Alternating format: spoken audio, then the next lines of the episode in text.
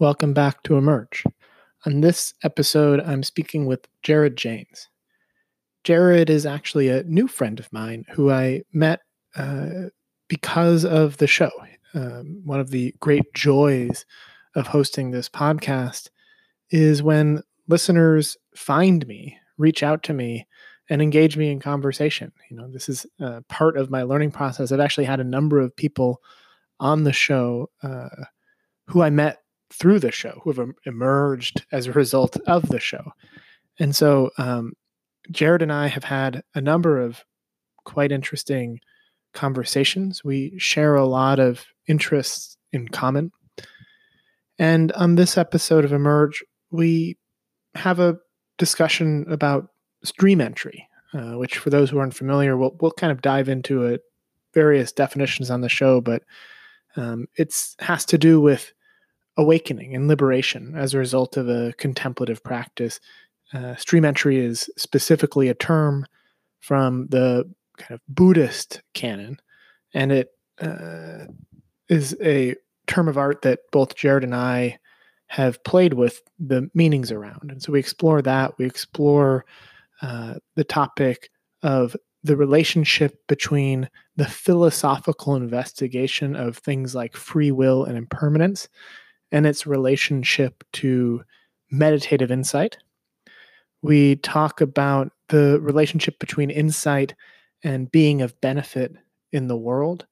And I share a story about uh, an awakening that I had uh, through playing World of Warcraft, which is actually very significant in my own development. Uh, beyond that, we talk about kind of meta patterns between domains as well as the need to follow our own curiosity as a kind of path through the various interests and passions of our life. And if you enjoy this conversation with Jared, I highly recommend you check out his podcast. It's called Impactful. And unlike these uh, long, uh, laborious conversations that I released that are hour, hour and 15 minutes, uh, he uh, has extremely tightly edited, compact, and dare I say, impactful uh, episodes based around particular topics, many of which are related to topics explored on this podcast. And um, they, they do go in, in somewhat of an order.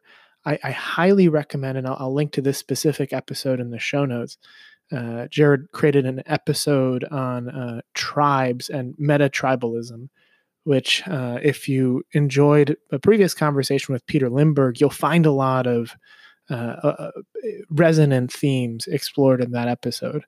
So yeah, definitely check out Jared's podcast um, if if you enjoy this, or even if you just want a new experience. It's really um, well, well, well produced and well worth your time. And if you'd like to support Emerge, uh, there are two ways you can do that. You can become a supporting listener by clicking on the show notes, the, the link in the show notes, or by going to anchor.fm slash emerge. Or you can leave a review on iTunes. That is very helpful in uh, allowing more people to discover this podcast and the conversations And as always, if um, there are people that you'd like to hear on the show or feedback or anything else, uh, feel free to reach out to me to connect with me. Um, I love to hear from people who are listening to this show. Uh, and perhaps, like Jared, um, it will lead to us having our own conversation that we can share with the listening audience. Um, I think playing with this division between listener and participant is something that is very uh, fruitful and alive and fertile for me. And I, I hope that it produces um, a good experience for you too as a listener. So, uh, without further ado, please enjoy this episode of Emerge with Jared Janes. Welcome to another episode of Emerge. Um, this episode, I am very excited to welcome a kind of friend of the show and participant in the larger conversation around the show, Jared Janes. Jared, welcome to Emerge. Thanks. Um, happy to be here, and uh, yeah, I've I've been a fan of the show, as you said, and been following following closely. So great to be on the other side of the the mic. yeah, totally. And and this is you know I, I'm so happy to have you I mean, you've been kind of participating in the show off air for some time now. As we've been having conversations, and you know, one of my dreams when I first started this show was that we could create a kind of context in which we could amplify some of the conversations that we're already having, and and and that people could tune in and, and get get caught up in whatever it was the conversations that were happening and then you know could then come on the show and sort of feed back into this cycle. So it's it's um, very uh, edifying and pleasing to to kind of have this opportunity to to uh, share you with the audience and then hopefully encourage other people who are listening to reach out and you know share their own stories and see how it all weaves together. Um, because I think that there you know in, in, as the namesake of the show suggests there is a kind of way that we're constructing each other into a new kind of emergence. And I think that um, I'm excited to have a conversation with you where we can kind of demonstrate that. And so, um, yeah, happy, happy, happy, happy to have you here. And um, the context of our conversation is, you know, uh, Jared. Actually, well, why don't we start this way, Jared? Why don't you just sort of give an introduction to yourself for those who aren't familiar with your work, so we kind of have a starting spat, starting uh, place to go from. Uh, yeah, I mean, I guess I've I've kind of bounced around in, in many different areas um, throughout the years, um, but recently kind of found myself in the contemplative or spiritual world, um, and I think that's that's what what led me to you originally, and and uh, kind of focuses a lot of our conversations. Um, right now, uh, I've been spending my time kind of rebooting a podcast of my own that I did uh, in a bit of a, a trial run um, back in 2016. Um, so I'm getting back that back up and running and uh, kind of incorporating a lot more of this my contemplative journey uh, along the way since uh, you know recent uh, experiences or, or, insights have, have uh, quite changed my my perspective quite a lot. Um, and so yeah, I, I think that that's kind of describes where I'm at at this moment at least. Right on. Yeah. And so the there are as we've you know geeked out about before there are many topics I think that we've discovered together that we could spend and and have spent hours talking about but what we felt like would be interesting to share in this context was a kind of dialogue and conversation around um, meditation and awakening and in particular uh, this concept of stream entry. And so, uh, you know, we're going to begin that conversation by just sort of unpacking uh, what it means when we say the the word stream entry, um, and then we're going to kind of look at talk about how how it is that we have mm, encountered or unfolded that conception of stream entry in our own lives, how we've even you know well I, I, won't, I won't go too far into it before we kind of define what we're talking about. So so jared what what is stream entry to you and and what's your relationship with that term?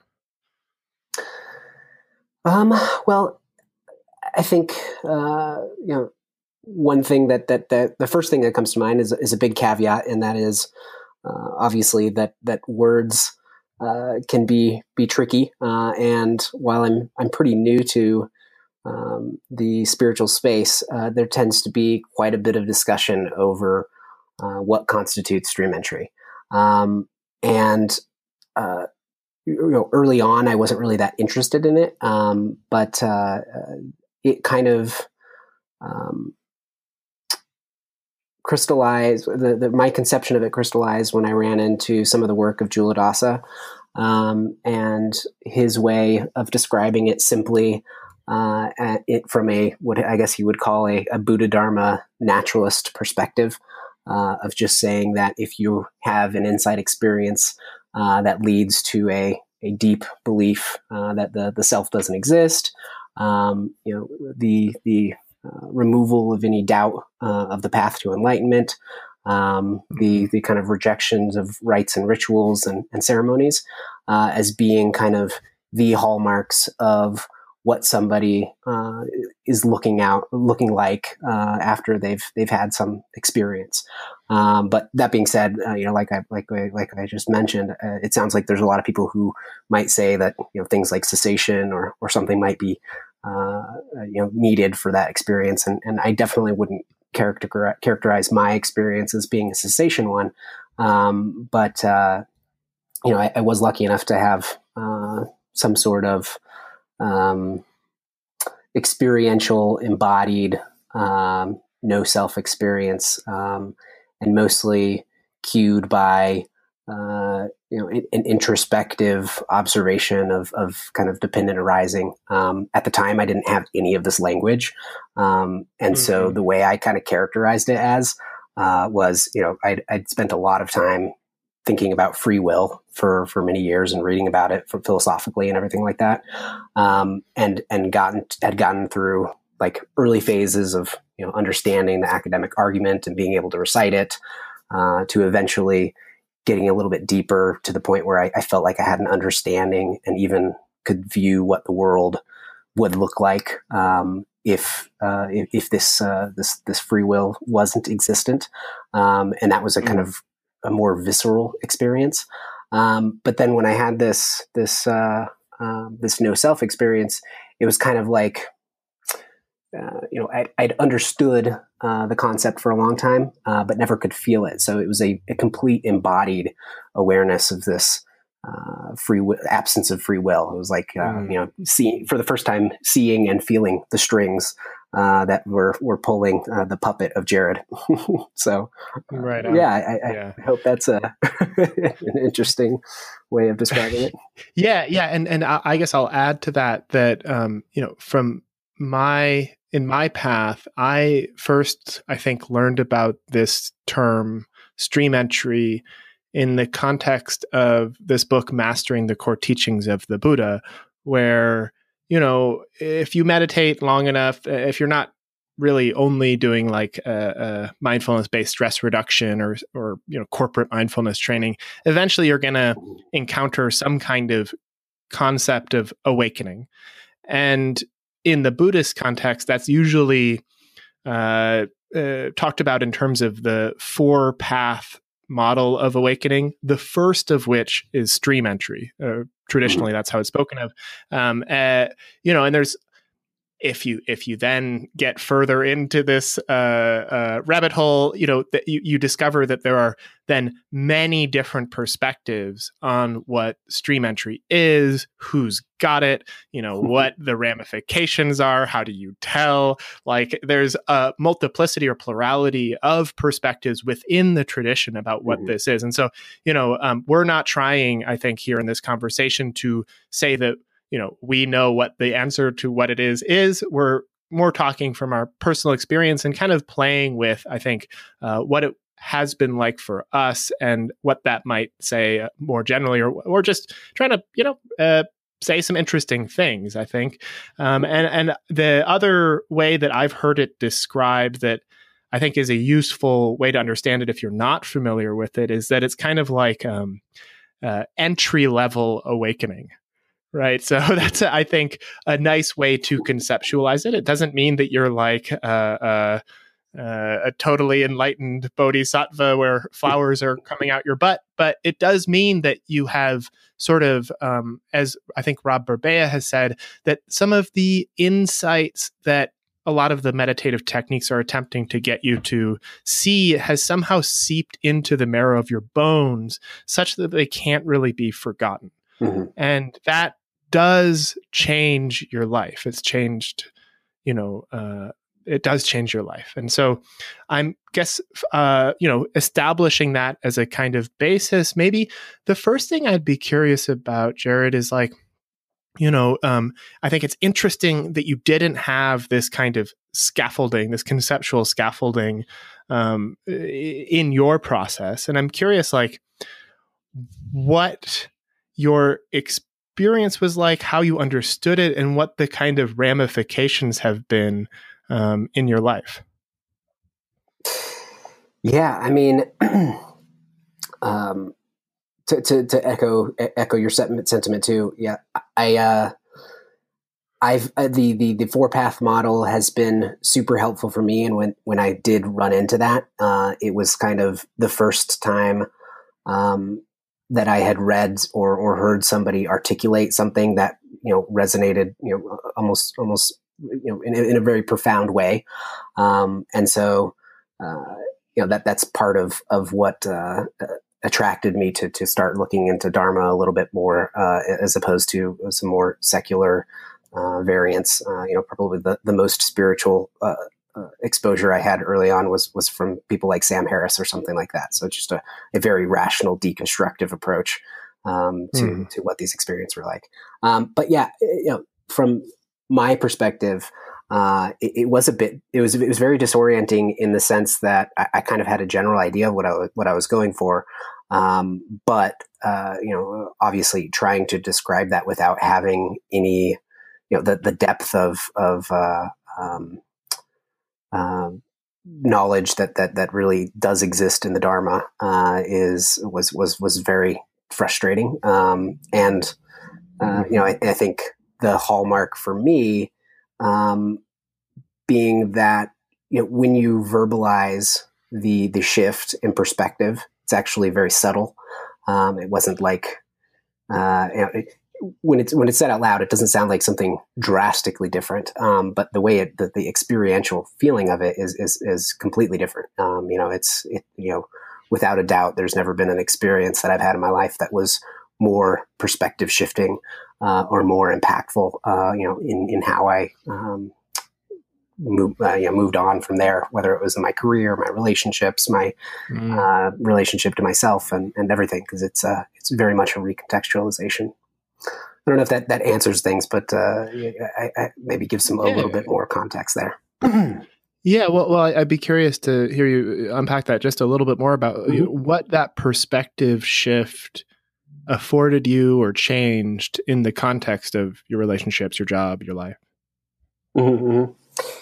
Yeah, well, I would say the, the, the really funny thing is, you know, as we we mentioned, or well, I guess the, the interesting place to start is if now I'm looking at uh, a lot of the contemplative teachings, um, there's a big emphasis on you know right livelihood, right action, uh, right speech, um, things like that.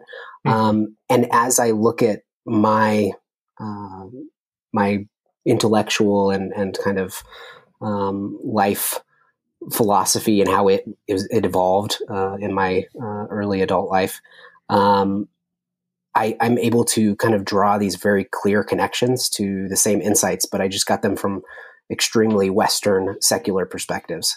Um, so, you know, I was uh, very interested in the science of happiness. Um, so, you know, I spent a lot of time figure, you know, looking into psychological studies and and uh, you know correlative and and and and uh, uh correlations and things like that that that seemed to stand out for me.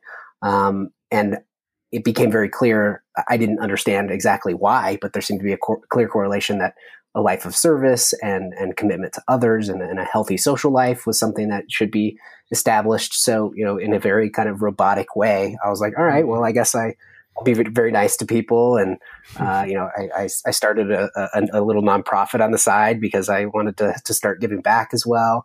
Um, because my career previously had been uh, in, in the marketing uh, solely in the marketing space. Um, and uh, on top of that, you know, then then we start moving into some of that free will stuff, which which points to some of this interconnectedness, no self, impermanence type stuff. Um, I was also very interested in. Uh, I had become enamored with the the concept of death and was doing kind of contemplative, uh, you know, um, meditations of some sort, like completely self manufactured, pretty much every morning, uh, thinking about mm. my own death, the death of people close to my family, because I felt like that that urgency to you know live uh, fully.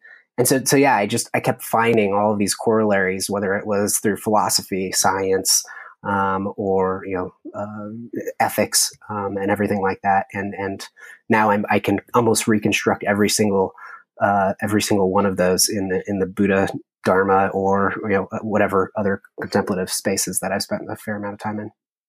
Yeah, and and those symmetries are are are fascinating for a number of reasons. You know, one of the things that I really um, am drawn to personally, and, and that I, I, attempt to do a lot in this show, is revealing those kinds of symmetries, right, between disciplines that point to something that maybe is therefore a little bit more dependable. Like maybe we're actually talking about something quote unquote real when both positive psychology independently discovers certain uh, uh, you know attributes or techniques or technologies that are consistent with a 2500 year old uh, tradition like buddhism. You know that's that's interesting. And then there's the other thing that I, I think i'm particularly drawn to in this conversation um, partly because of my own um, let's say upbringing within the dharma world. Uh, so so a little bit more background for me uh, so this book, Mastering the Core Teachings of the Buddha, is oh. associated with a larger kind of Dharma movement in the West called pragmatic Dharma, which had a lot to do with like a kind of recipe cookbook approach to awakening, right? So you kind of sit down and you do this technique and deconstruct your phenomenological firsthand subjectivity, mm-hmm. uh, kind of at a sufficient degree of consistency and uh, maybe uh, depth, or I don't know how to frame it exactly, but in the right way, and then presto you've cooked yourself up a stream enterer or something like that we might say and and so in the in that context of pragmatic dharma um, there was no sense i think of how our intellectual inquiry say into the nature of free will or whatever could have any bearing on whether or not stream entry happened for us, quote unquote. And so I wonder if, yeah, I want to just kind of spend some time there. And, and what does that bring up for you? Like, how does that, how do you relate to that kind of tension or that, that, that question or that possibility? Yeah, I mean, uh, the the first thing that pops into my mind, right, is is kind of that that that kind of classic cliche of "fake it till you make it." Um, in many mm. ways, I was kind of living a life of somebody who might have had some insight into interconnectedness and, and selflessness. Um, but, and, and, I'm sure on a subtle level it was there. Um, but I was mostly doing it just because it was, it was part of the equation. Um, ironically mm. though, after this, this experience, uh, of of no self or, or whatever we want to call it. I, I don't really uh, care to, to put a, a, label on it, but it seems to point in, in some direction of stream entry. Um, mm-hmm. I was fine, you know. After that experience, I was able to then actually feel deeply connected and embodied with that sense of service and connection to others, and um, mm. under you know all of a sudden was like understanding why I was doing the things that I had done. You know, this is why I'm giving back. This is why I'm volunteering. This is why I started a nonprofit. This is why I don't lie. This is why yeah. I, you know, whatever. and, and yeah. Um, so yeah, it, it, it is a, uh, it's a lubricant. I, I, I, look at it as, you know, if you build, if you build a life uh, that makes it slippery, uh, you, you yeah. can definitely fall down that, that hole if, if the conditions are right. Um, that being said, you know, I, I still, was had a very a, a modest practice. I, I, do think that the the contemplative side of things is is a, a needed ingredient, um, and uh, you know whether it's a formal practice or it's um, finding it in uh, sport or hobbies. Uh, you know, one thing I, I, do think I got a lot of uh, um, kind of built a lot of concentration up from, um, and and maybe some awareness as well uh, that that more peripheral awareness uh, was I you know I played a, video game semi professionally for like six years where like I played 35 hours a, a week and you know I was mm-hmm. commonly going into um, uh, into flow states uh, when I was when I was at that the peak of my my play and stuff. Um, and so so there were a lot of you know as I look back, um, there were a lot of ingredients that I, I didn't know I was already started pre- preparing um, that, that that I think really aided me in the long run.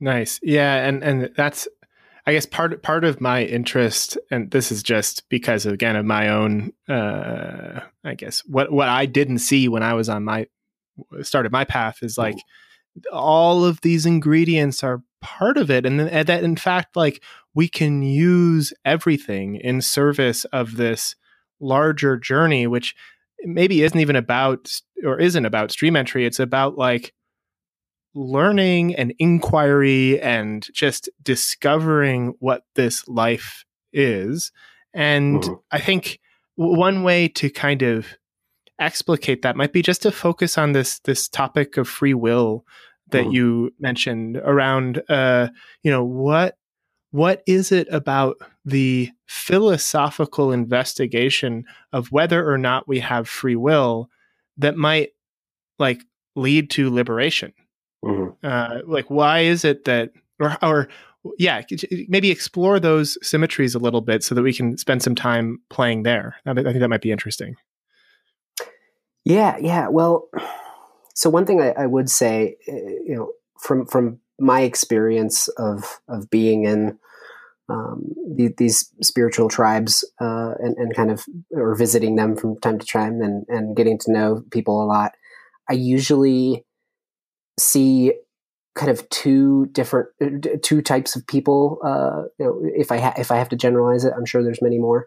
Um, and one of those those folks are are really interested in the suffering, uh, the, uh, the reduction of suffering and and and uh, fulfillment uh, purposes of of the spiritual path, um, and then the others I would say are, are, a little bit more squared in the pursuit for truth uh, field, and mm. you know that that is is so fueled by curiosity um, into the the nature of our experience, um, and uh, you know and I think that if if if I'm looking at uh, uh, things like dependent origination, um, there seem to be a lot of correlations uh, with with free will. Uh, right? It is you know there is not a, a cause. There's no cause without an effect, uh, and vice versa. Um, and if you take that to its logical conclusion, um, you know you you you understand that uh, that that it seems likely that your all of your your um, decisions, uh, quote unquote, uh, have have come from previous uh, previous events, uh, and and most of which uh, were out of your control uh, or and, and preceded you. Um, mm. So yeah, it, it, it, both pulls away some of the the ownership of of your actions.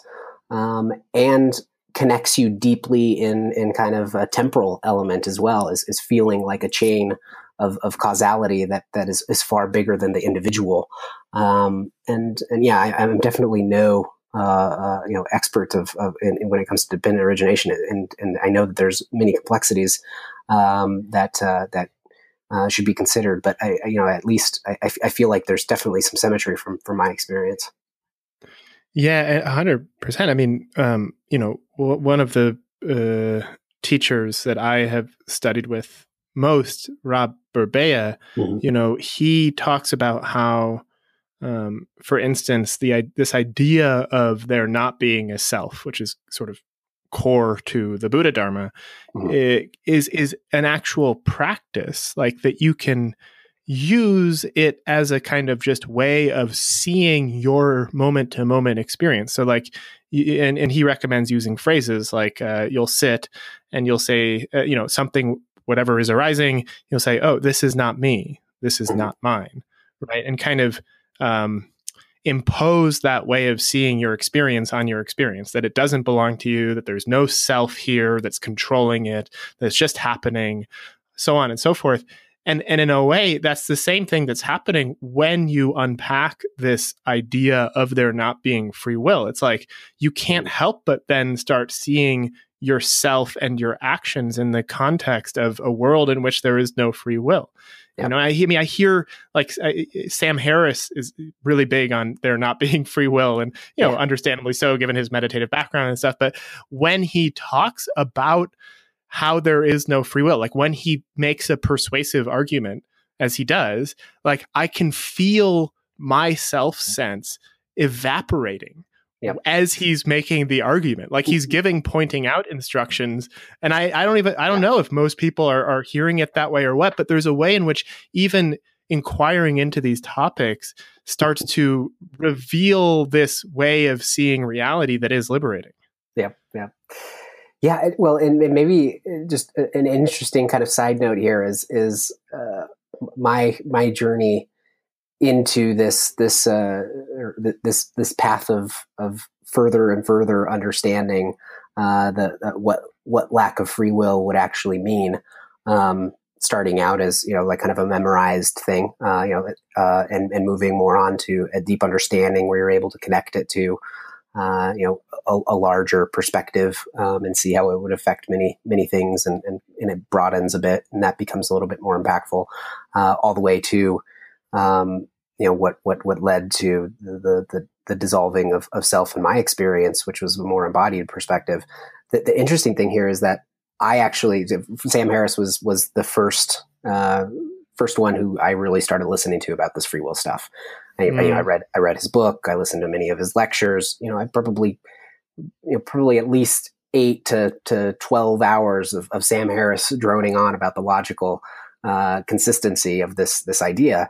Um, and and I and I the the the understanding was starting to develop, uh, but it actually wasn't until I ran into some fiction. Um, I was I was reading it was Kurt Vonnegut. It was either Slaughterhouse Five or I think it was Slaughterhouse Five, um, which uh, has a uh, has has uh, these these aliens in this this uh, sci-fi slash historical fiction novel that's just mm-hmm. fabulous um, that are fourth dimensional beings and so you know time is a dimension for them to to uh, move back and forth um, and his poetic, creative way of describing it is what took that mm. intellectual understanding and actually let it break through to a more robust understanding that was connected in, in very deep ways.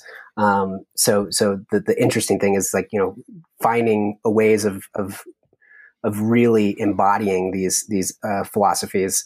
Um, you know, I think always has to be a multidisciplinary approach um, and then eventually leading to that insight experience. I think that was you know very much dependent on a lot of vipassana work that I was doing, um, you know, so that I could actually see myself constructing its you know uh, itself in in live. Yeah. Uh, you know, in, in live action. So, uh, yeah, I don't know. Just just a fun little side note to just kind of show how many different influences need to to and and uh, circumstances that had to come forward uh, and kind of coalesce to to lead to that that, that experience.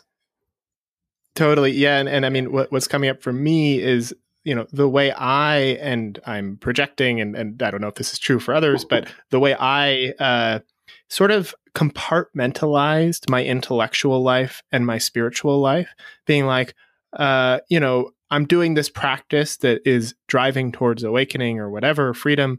Um, and then I'm listening to arguments about free will over here and and those were merely taking place in this kind of like abstract realm of logic and like linguistic kind of inquiry but there's actually i think that whole time if somebody had just said to me like hey actually this is all part of one process and you can leverage what you're discovering over here in this other context and even vice versa right that there's mm-hmm. a way in which these domains really ideally are are interpenetrating from the very beginning or as soon as possible anyways like there yeah. Eh, you know uh, i think that that is really of interest to me and and is one of the kind of perennial i think inquiries of this show yeah yeah yeah i you know we're, we're 100% on the same page and and yeah like i, I think we probably had a very uh some, some similar experiences and yeah I, I, there was no uh, I, you know, I wouldn't even have labeled having any kind of spiritual interest um, as I started having some of these spirit, you know, quote unquote spiritual experiences. Um, but uh, but yeah, I, I, think you know the way I've been defining it, uh, and, and, I think I, I um, introduced in, in the, the, the kind of introduction for this this uh, podcast to, to kick back up um, was I kind of look at it as two complementary approaches to self development. One being thinking, um, so you know, mm-hmm. creating and utilizing and remixing these models uh, in a very free form way uh, that that is um, align with your curiosity, your interests, um, and and your kind of personal psychology, um, and then fusing them and and and working with them to then move in back move into this being quality uh, where where it becomes an embodied um, less conceptual uh, less abstract uh, expression and and starts becoming more present and uh, and and you know em- embodied experience of, of actually verbing as opposed to nouning uh, in, the, in the first. right. Yeah. And, and then yeah, again, like the be the, the work you do on the level of being informs your thinking, yeah. right? Is, it's, and it's just it, they feed I, each other. Yeah. yeah. they feed each other and they grow together. And and and for me, like th- that is where much of the juice is now. For me, is the way in which our con like our our our intellectual life, our, our concepts about the world play together with our perception. And yep. it's just like it's so rich. It's so infinitely rich once we reveal how these two do- these two quote unquote separate domains actually interpenetrate each other and inform each other and don't try to keep them separate as if like meditation is this uh, opportunity to like be non-conceptual or something. And uh, it, yeah it, it, so so right there with you and, yeah, and yeah go on go on. It always, it always starts from that conceptual foundation uh, and, and, and, is informed by it and probably limited by it as well. So the, the mm-hmm. further you expand um, that that that foundation and further you strengthen it uh, the more uh, the more territory you're able to uh, be with. Great. Um, yeah. So yeah, and, and I, I, do have maybe this might be an interesting yeah. time too.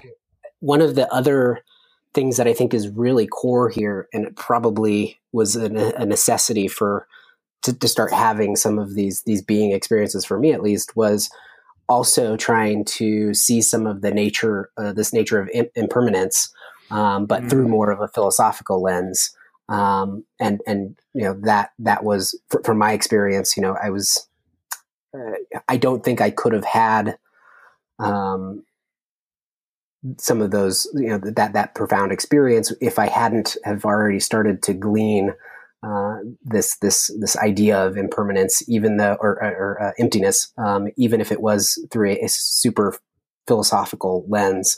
Um, and so so yeah i don't know if, if that that that might be a, a, fun fun way to go yeah yeah well I'm, you want to well i'm curious what what that philosophical investigation of of impermanence looked like for you I, i'm i'm you know the the free will thing was is quite obvious to me but i'd, I'd mm-hmm. be curious to hear more about yeah the impermanence Oh yeah, yeah. Well, so definitely, yeah. The impermanence and and then emptiness is is, is the big one as well. Um, so so well impermanence i guess i'll start with the impermanence one uh, impermanence the the the uh, you know kind of obsession with death for quite a while uh, mm-hmm. was obviously a big player there uh, another kind of thing that i i look at as a very much a positive thing um, but uh, uh, I, I was actually um, born with a, a, genetic condition called cystic fibrosis um, and and have had uh, a number of, of kind of run in, uh, uh health run-ins uh, that that have um, acclimated me to my own impermanence in a very uh, visceral way, um, and so you know, seeing that my my own health is something that's fragile and, and experiencing it deeply, uh, I think also kind of was a a, a subtle and yet deep um, enforcement of this this idea of impermanence as well. Um, so that that I think was was also probably a, a key aspect um, of of my mm-hmm. experience, mm-hmm. Um, and and also the way I reacted to it as well. You know, uh, uh, I, I, was lucky enough that I think I was so young that when I started having to deal with uh, some of these things and having to do therapy and go into the hospital and and you know deal with uh, a lot of these kind of more adult things that that usually we don't have to quite deal with. Um, as opposed to being paralyzed by it. I, I was lucky enough to fall into the circumstances that I kind of came out the other end with some equanimity about it, uh, which made mm. you know, and, and, you know, if you can bring equanimity to that experience, uh, it, it, it's it makes it that much easier to bring it to a lot of other stuff too. So, so you know, even from a young age, I've always been kind of uh, described as that kind of person who's always okay with the way things are, even in, in, in tough mm. circumstances. So. So that that I think is uh, has been super helpful. uh, is probably one of the the main unfair advantages that I've had. Uh, even though most most of the time people mm-hmm. can conceptualize it as a, as a uh, unfortunate uh, experience. Mm-hmm. Um, and then moving on to the emptiness stuff, um, you know, this was more of a um, that same curiosity that was driving a lot of the the inquiry uh, into science and and and philosophy and ethics and everything like that. Um, because I was, you know, avidly or, or, or you know, very um, aggressively looking for truth. Uh, I spent a lot of time in a lot of different tribes, uh, for for lack of a better word, um, that all you know were claiming to have these truths, uh, whether it was in diet or you know or ethics or philanthropy or uh, uh, you know psychology um, or relationships or whatever it is, um, and however like going into that experiences and having the curiosity being the the key motivation there uh, mm. often led to me removing myself from these tribes eventually when I kind of ran into some of the limitations. Um, and after doing that so many times in so many different areas, uh, you know, it came became a very kind of like embodied idea that no single, you know, like I like to call it now, map uh, is is really going to describe the the, the, the territory. Um, mm. And uh, and so yeah, that that uh, you know, being flexible is, is, with all of these these different concepts and ideas and and uh, and theories and and uh, models uh, was was definitely a you know I was acting from a place of emptiness um, and and allowing myself to be flexible uh, with mm. with many things. Um, so, and, and you know, I'm, sure that was a, a, major ingredient into being able to disregard uh, the self as well. nice, yeah, I think that's so important. I mean, there's two things that that stuck out to me. One is this kind of through line of of curiosity, and and just to uh, kind of double click on that, you know, I've I have noticed in many of or in the spiritual tribes, as you say, that I've walked in, that the one of the common elements of people who really take this stuff really far is that sense of hmm. curiosity right it's it's yeah. the, it's the people who attempt to be kind of like meditation robots and just sort of like end their experience through careful noting that you know they might get somewhere but i do feel like that the path really opens up for folks who for whom it is an expression of a kind of larger movement of curiosity of which this path is just like an expression of. And so just like naming that i think is really important and and also wondering you know as i often do like am i still curious about the domain that i'm in or is it time to move on and am i kind of like clinging to it out of a sense of you know identity or wanting to you know milk it for more than it has to offer and then the hmm. other uh, uh, uh, piece that i think is really interesting that y- y- what you were saying brought to my mind is that I, when i look back on my own kind of um, path uh, to use that word which i don't particularly like but i'll use it anyway uh, uh, i one of the first uh, moments of kind of awakening, if we want to use that term in a in, in a way that probably some people won't like, is uh, I was really into this game World of Warcraft, right? And mm-hmm. uh, I, I, I, you're probably familiar with the game. For people who aren't, it's like an, uh, a massive online role playing game where you kind of uh, you create a character and then you go on quests and you level up and you do all these things uh, in the context of the game. And mm-hmm. I had this character, and you know, it was my second character. I'd already like maxed one character out, and um, I, I, remember I was like, one of the activities was called grinding, where you would just sort of like yep. kill creatures to get experience to go up in level. And I was grinding, and all of a sudden, ah. this thought came into my head like, what is it all? What is this actually for? Like, why am I? why am I grinding right now? you know, like what what's the purpose of this? And it was this kind of like metacognitive move within the context of World of Warcraft that Ooh. you know I just had this thought this thought just arose in that in that game as I was playing and then all of the interest the and the excitement of playing just was sucked out over the next couple of days and weeks and i just stopped playing. I just stopped playing. And actually like of it's it, but and so like that's kind of interesting you know in and of itself but then there is this kind of meta pattern that looking back I can identify, and I think you're speaking to it too. There's both the meta pattern of exhausting a domain, right, and kind of going beyond it, mm-hmm. but then there's also this capacity to see those patterns as you move between domains over time. Uh, and again, there's that through line of curiosity. So as long as you keep being honest and like moving forward and being willing to be in the uh, uh, the the um, the kind of state of dissolution like after you realize that world of warcraft isn't gonna be your path to eternal happiness or whatever. And you're like oh what am i going to do now? And then you know at that point in my life i actually started getting into like exercise and and things like that. Like that was a moment of awakening where i was like oh actually i'm overweight and uh, I'm, I'm interested in girls but they're not interested in me. I should probably do something about that. You know world of warcraft isn't isn't my ticket uh, i guess anymore. And so uh, yeah it's just it's just interesting how these things that i think we typically think of as like not spiritual, or so to speak. You know, I'm doing air yeah. quotes behind the microphone. Uh, you know, with the right frame of re- with the right context, actually can be opportunities for insight. Yep. Yeah.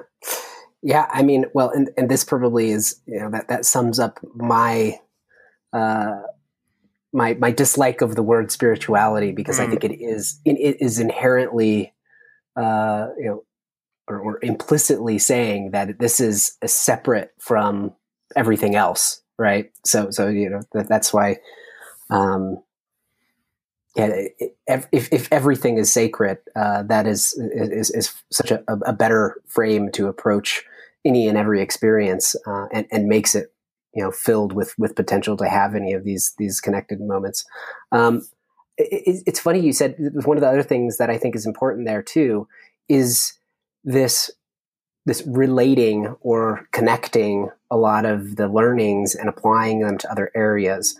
Um, you know, if, there's, you know, I, I don't have any uh, prestigious degree uh, at, at, any colleges or anything like that, and pretty much all of my learning was was was self directed, um, and so completely directed by by my curiosity. Um, and the the while I have a lot of big deficiencies uh, uh, when it comes to like my memory. Uh, you know, I, I, time is really hard for me to to uh, identify whatsoever. Uh, I have no sense of geography. You know, like these major gaps. Mm-hmm. Um, but one thing that has always been there is that I, have been pretty good at remembering the conceptual fra- framework of these different philosophies, ideas from different fields.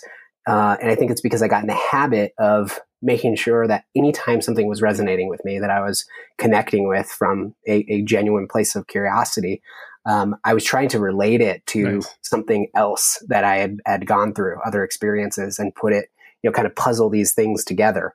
Um, and you know, that, I think that points to you know another one of those those big words that is really important, and that's that interconnected nature. Um, you know, as, as, soon as you start seeing that all of your pursuits are connected in some fundamental ways, uh, you know that that can be extremely liberating in, in so many ways, and, and also lets you fully you know incorporate them into your world model that much better. Yeah, that much quicker. Yeah, and, it liberates so much energy, I think, and curiosity, and yeah. and you know, I was reading this uh, this article, this paper recently, and and it was by an educational philosopher who's who's a, a very radical person, and and one of the things he said is something like, you know if passion isn't present, is it even learning?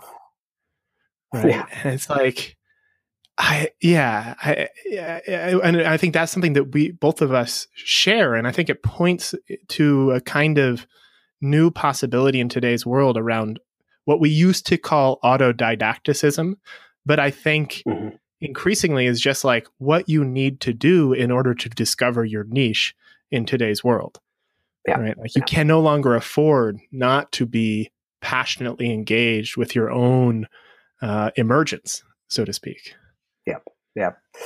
Yeah. And I think, uh, you know, it, it really describes the importance, you know, it, the, the thing about curiosity and passion is that they, it can get a bit complicated from a semantics perspective, but and, and I'm willing to, to say that there could still still be uh, subtle clinging in in that that uh, in in a, in a, exploration of curiosity, but it's definitely a curious exploration or a passionate exploration is usually far less connected to an outcome uh, mm-hmm. than you know than than you know I'm going to start lifting weights so that I can you know look strong and and you know like be yeah. you know it's a very selfing you know a, a self-oriented uh, uh, behavior that that is is is reinforcing this this this uh, idea of self uh, and and in, in, the process alienating us from everybody else in the prospect and, and in, the, in the process.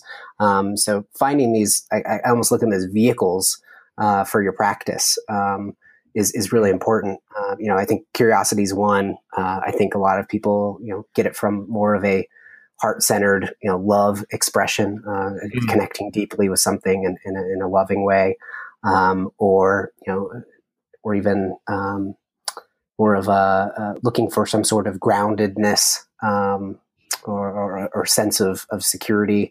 Um, or, or, or, identifying with that that groundedness that's that's uh, persistent, um, the, the, persistent quality in our experience. All of these things are, are mm-hmm. far less uh, contaminated with individual wants and needs. Uh, and, and, yeah, I, I, think just as a, a thinking person myself, uh, curiosity is, is usually the vehicle that I'm, I'm uh, hopping into. It's the most accessible because my, my brain yeah. likes to likes to think.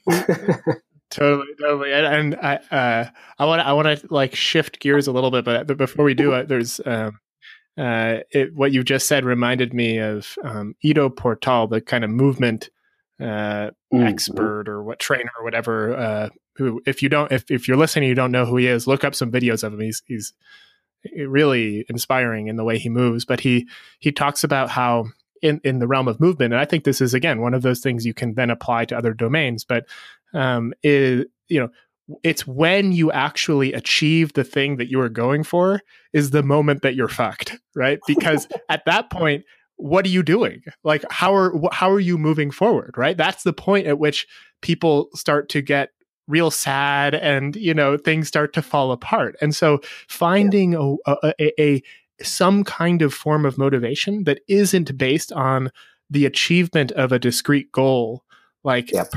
is is just so important. And i just think that that's a, a fun example from another domain of somebody who you know i, I think has discovered that too. Um, and yeah, so I mean, it gets it gets yeah. reinforced over and over again. yeah, totally, totally. And, and the more you see it, the more you see it. Uh, and, and, so, uh, I think what I'd like to do now is is kind of talk about you know both of us have I think a really deep interest in mm, being of benefit to the world, broadly defined. You know, being a part of.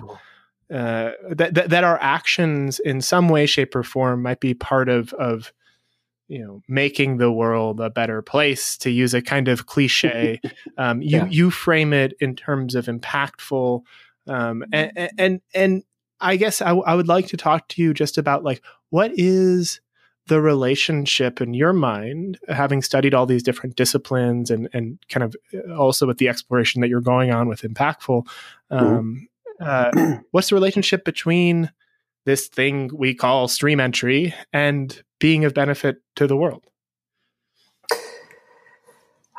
Yeah, I mean, I think. Well, there's. I guess there's many many paths we could take here, um, but uh, I think that in the the the simplest way, um, the the core of pretty much every spiritual practice that I've run into all point to to recontextualizing the way we see ourselves. Um, mm-hmm. If hmm. that means that you're something bigger, or if it means you're you're something that's not there, or you know, or, or you're, you're you're God or love or whatever it is, mm-hmm. it always is is is expanding that definition or or abolishing it completely. Mm-hmm. And if you know, one of the easiest and most natural human ways to express non self attachment is just through serving others. Um, and anytime you go into uh, any experience with the clear and with the, with the predominant intention of serving others and helping others. Um, I think that uh, you know it, it's it weakens that connection to yourself um, and that and, and that connection to outcomes for yourself. Um, and so so you know that that would be the through line I'd say at, at the most fundamental space. Um, but I think the other you know thing here is the, the thing that that's complicated here is that you know there, there is no there's no guarantee that those intentions are always going to lead to the most mm-hmm. impactful uh, outcome. Um, the way everybody's individual experiences, perspective, and, and, and preferences are will determine the best way for them to you know act out of service um, sometimes that means you know creating and, and, inspire creating deep connections with your family or close friends in a way that inspires them to do do something bigger um, on the other end of the spectrum you know you can you could dedicate yourself to philanthropy uh, and and and and aid uh, to try and uh, you know lift people out of their their circumstance their unfortunate circumstances um, and and the key thing here is just that I think the the best path is usually the one that is um, the one that, that is interesting, engaging, and and easy to be embodied in. Uh, because if you don't choose the one that is is aligned with yourself, um, it's easily it's easy to burn out uh, and, uh, and and start you know mm-hmm. damaging yourself and and in turn your ability to to serve uh, in the long run. So it's it's a delicate dance. Um, and mm. I, I, wish it was more simple, but uh, but yeah, and uh, everybody's got something unique that they can give, and and every time they do, they're uh, detaching a bit more from themselves and, and feeling a bit more connected to something bigger.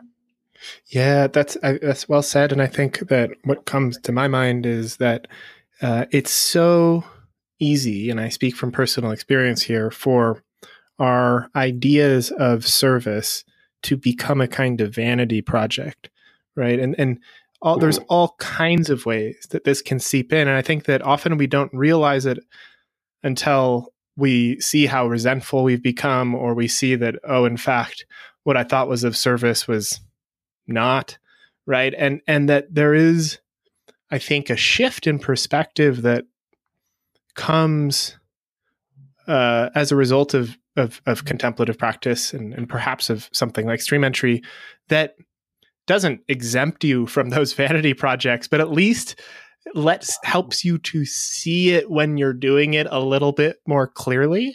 And it seems yeah. like that is that that tendency to be mistaken about our own intentions or to not see our own intentions clearly is the kind of like generator of a lot of problems even within the context of oh i'm being of service right? Yeah, uh, yeah. and so yeah that, that's what came to mind as you were as you were sharing that. And i think that's yeah yeah and and you know that, that uh, i think that's the the big thing for me is i i, I would it, i mean i couldn't i, mean, I don't want to speak for uh, the, the, whole spiritual space but uh, you know it seems that stream entry is often looked at as like this is the place where then you can kind of start floating. Uh, you know, yeah. I, have gotten there now. I'm just going to slowly awaken uh, over time. Uh, but but yeah, the, it, it, there's there's that. I, I, feel like that's like the seems to be the core insight that people have eventually uh, after being in that stream entry is you develop enough mindfulness uh, and get enough clarity on your own motivations, and you start to see all of that subtle uh, that subtle underlying attachment uh, which which is, is, is terrifying at first, but uh, but then energizing to, to for, for you know, showing you how much work is left to done totally, left to do, right? Totally, yeah. it, reminds me, my teacher at the monastery would make fun of this uh, kind of perspective on meditation, where, where he would jokingly or jokingly and, and I think scathingly say that the people who thought that you get enlightened and then go home you know like that there's that it's just like uh, and it's it's funny it's exactly the same thing that Ido Portal is talking about right? If you think mm-hmm. that stream entry is going to solve all of your problems you're going to be very disappointed. You're going to be extremely disappointed right? And yeah, there's like uh uh I, I, maybe some some of that it might be necessary as a kind of um uh form of motivation, but I don't know how much of that is necessary. yeah. yeah. I mean, the the cliche uh, thing that I always like to say is just uh, you know achieving and getting the things that you want in life is is the best and worst thing that happens to us. Uh, you know, mm-hmm. it's it shows you the the impermanent nature of it and the the illusion of of arriving. Um, and, and disillusionment and, and can often lead you to dark places. Mm-hmm. Um, but it also shows you the the, the emptiness of the that pursuit and and uh, and the it, it's an opportunity to uh, revel in in the process uh, mm-hmm. and of, of of being and, and thinking. right. We, but that, and I think that the, one of the things to, to reflect on or, or that I uh, wonder about is how much that perspective that you just said is a kind of like quote unquote byproduct of something like awakening and how much of it can just be a kind of belief or conviction that we opt into regardless of if we've ever meditated in our lives you know? And and if that's the case then I, I, highly recommend you don't wait you know if you're listening to this and just choose to see the world that way if that's possible for you. Because i think you know i certainly operated under the assumption that like um and it's interesting, you know. I don't, I, I really don't know. You know, like when I was really gunning for stream entry, like would I have been gunning for stream entry in the way that you know really made a difference um, yeah. if I thought like, oh, actually, like getting stream entry isn't going to really solve my problems you know i don't know i don't know that i would have and so is it is that delusion necessary or something like that? Or or is that perspective of this is going to solve it whether you know delusion don't call it delusion uh, is that necessary to, yeah. to do the work that needs to be done? Yeah yeah. Well i mean this i think this is the sloppy thing uh, you know like uh, I, I, I like uh, the way that Culadasa describes karma uh, and the you know, which is a little bit more of a deflative, uh, a deflated uh, approach, and it's just simply that, that that you never know the outcomes of uh, you know of, of your actions or the actions of the world, and uh, all you control control is the intention, uh, and and you know you just uh, whenever something happens, uh, you know, labeling it as good or bad uh, both both of them are, are, can be damaging because uh, each each one of them is an opportunity to learn something, and each one of them could lead to to something that's great. Uh, but you know, it's just hard to tell. So, s- staying a, a, bit indifferent and, and just kind of being with it is, is maybe the the key there. Uh, I, I, guess depending, I'm sure the way you contextualize it afterwards uh, is is probably more important than than when it happened. Yeah, yeah, yeah. That's that reminds me of. Uh, I think I think I I we I got to a kind of similar place with Bonnitta Roy in one of my previous podcast conversations, where I was mm-hmm. just like, well, so like, how does this help us really act in a way that is of benefit or that really makes a difference? And and she was like, well, fundamentally, we just have no idea what the impact of our actions are. And she's like, yeah. you know, that's one of those answers that people don't like one of those real answers. I was just like all right thank you.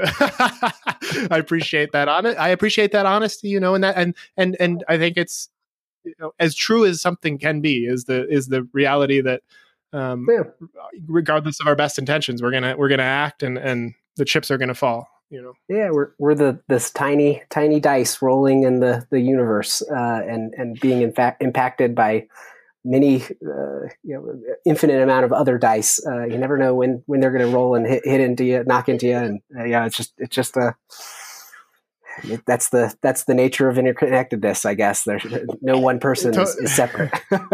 totally, and and I just add to that, like, and it's way more fun to imagine yeah. ourselves as being like, you know, like interesting dice that is, you know are really doing our best and are like aligned on this beautiful vision and mission. And uh you know, like that that is actually makes that process of being a dice blowing in the wind or whatever to be more uh you know beautiful at the very least. Yeah yeah. Yeah i mean even you know something that uh, you know like like we said you don't always have to have these these big insights uh, that uh, that lead to some of these same conclusions. And I remember years ago that the metaphor that I was, the life metaphor that I was obsessed with is looking at life as a, like a roller coaster.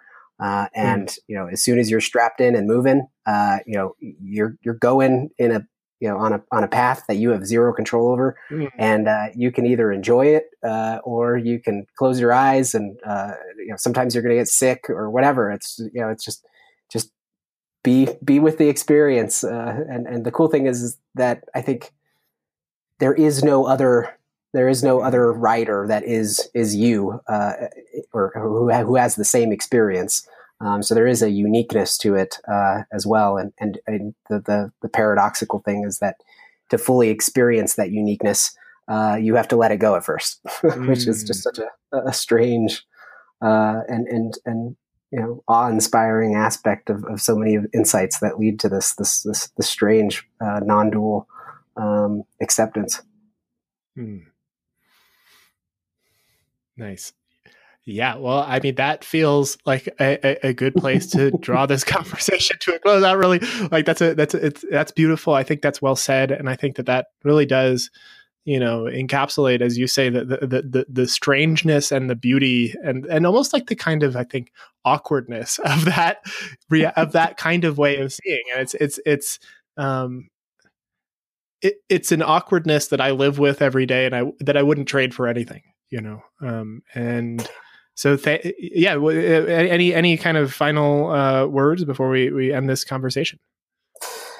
No, I don't. Uh, I don't think uh, anything's coming up to me right now. But uh, yeah, I think we covered some good ground, and uh, and hope that nobody looks to uh, uh, to see as perceive what I've said as, as any kind of claim, truth claim, or anything like that. I'm, holding totally. all of these yeah. these maps at a distance and, and I'm committed to none of them. So Yeah, right, right, right. Yeah, and I'll just say uh, this is something I've discussed with uh, somebody uh, that that uh, or actually I'll say this. Uh, if if you're a kind of uh, easily offended Buddhist and that seems to be, for some reason, I've noticed one of the easiest internet subcultures to offend.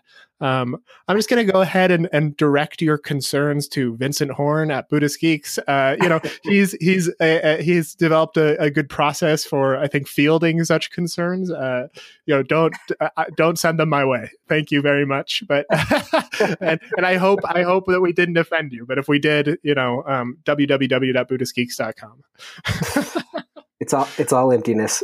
yeah, yeah.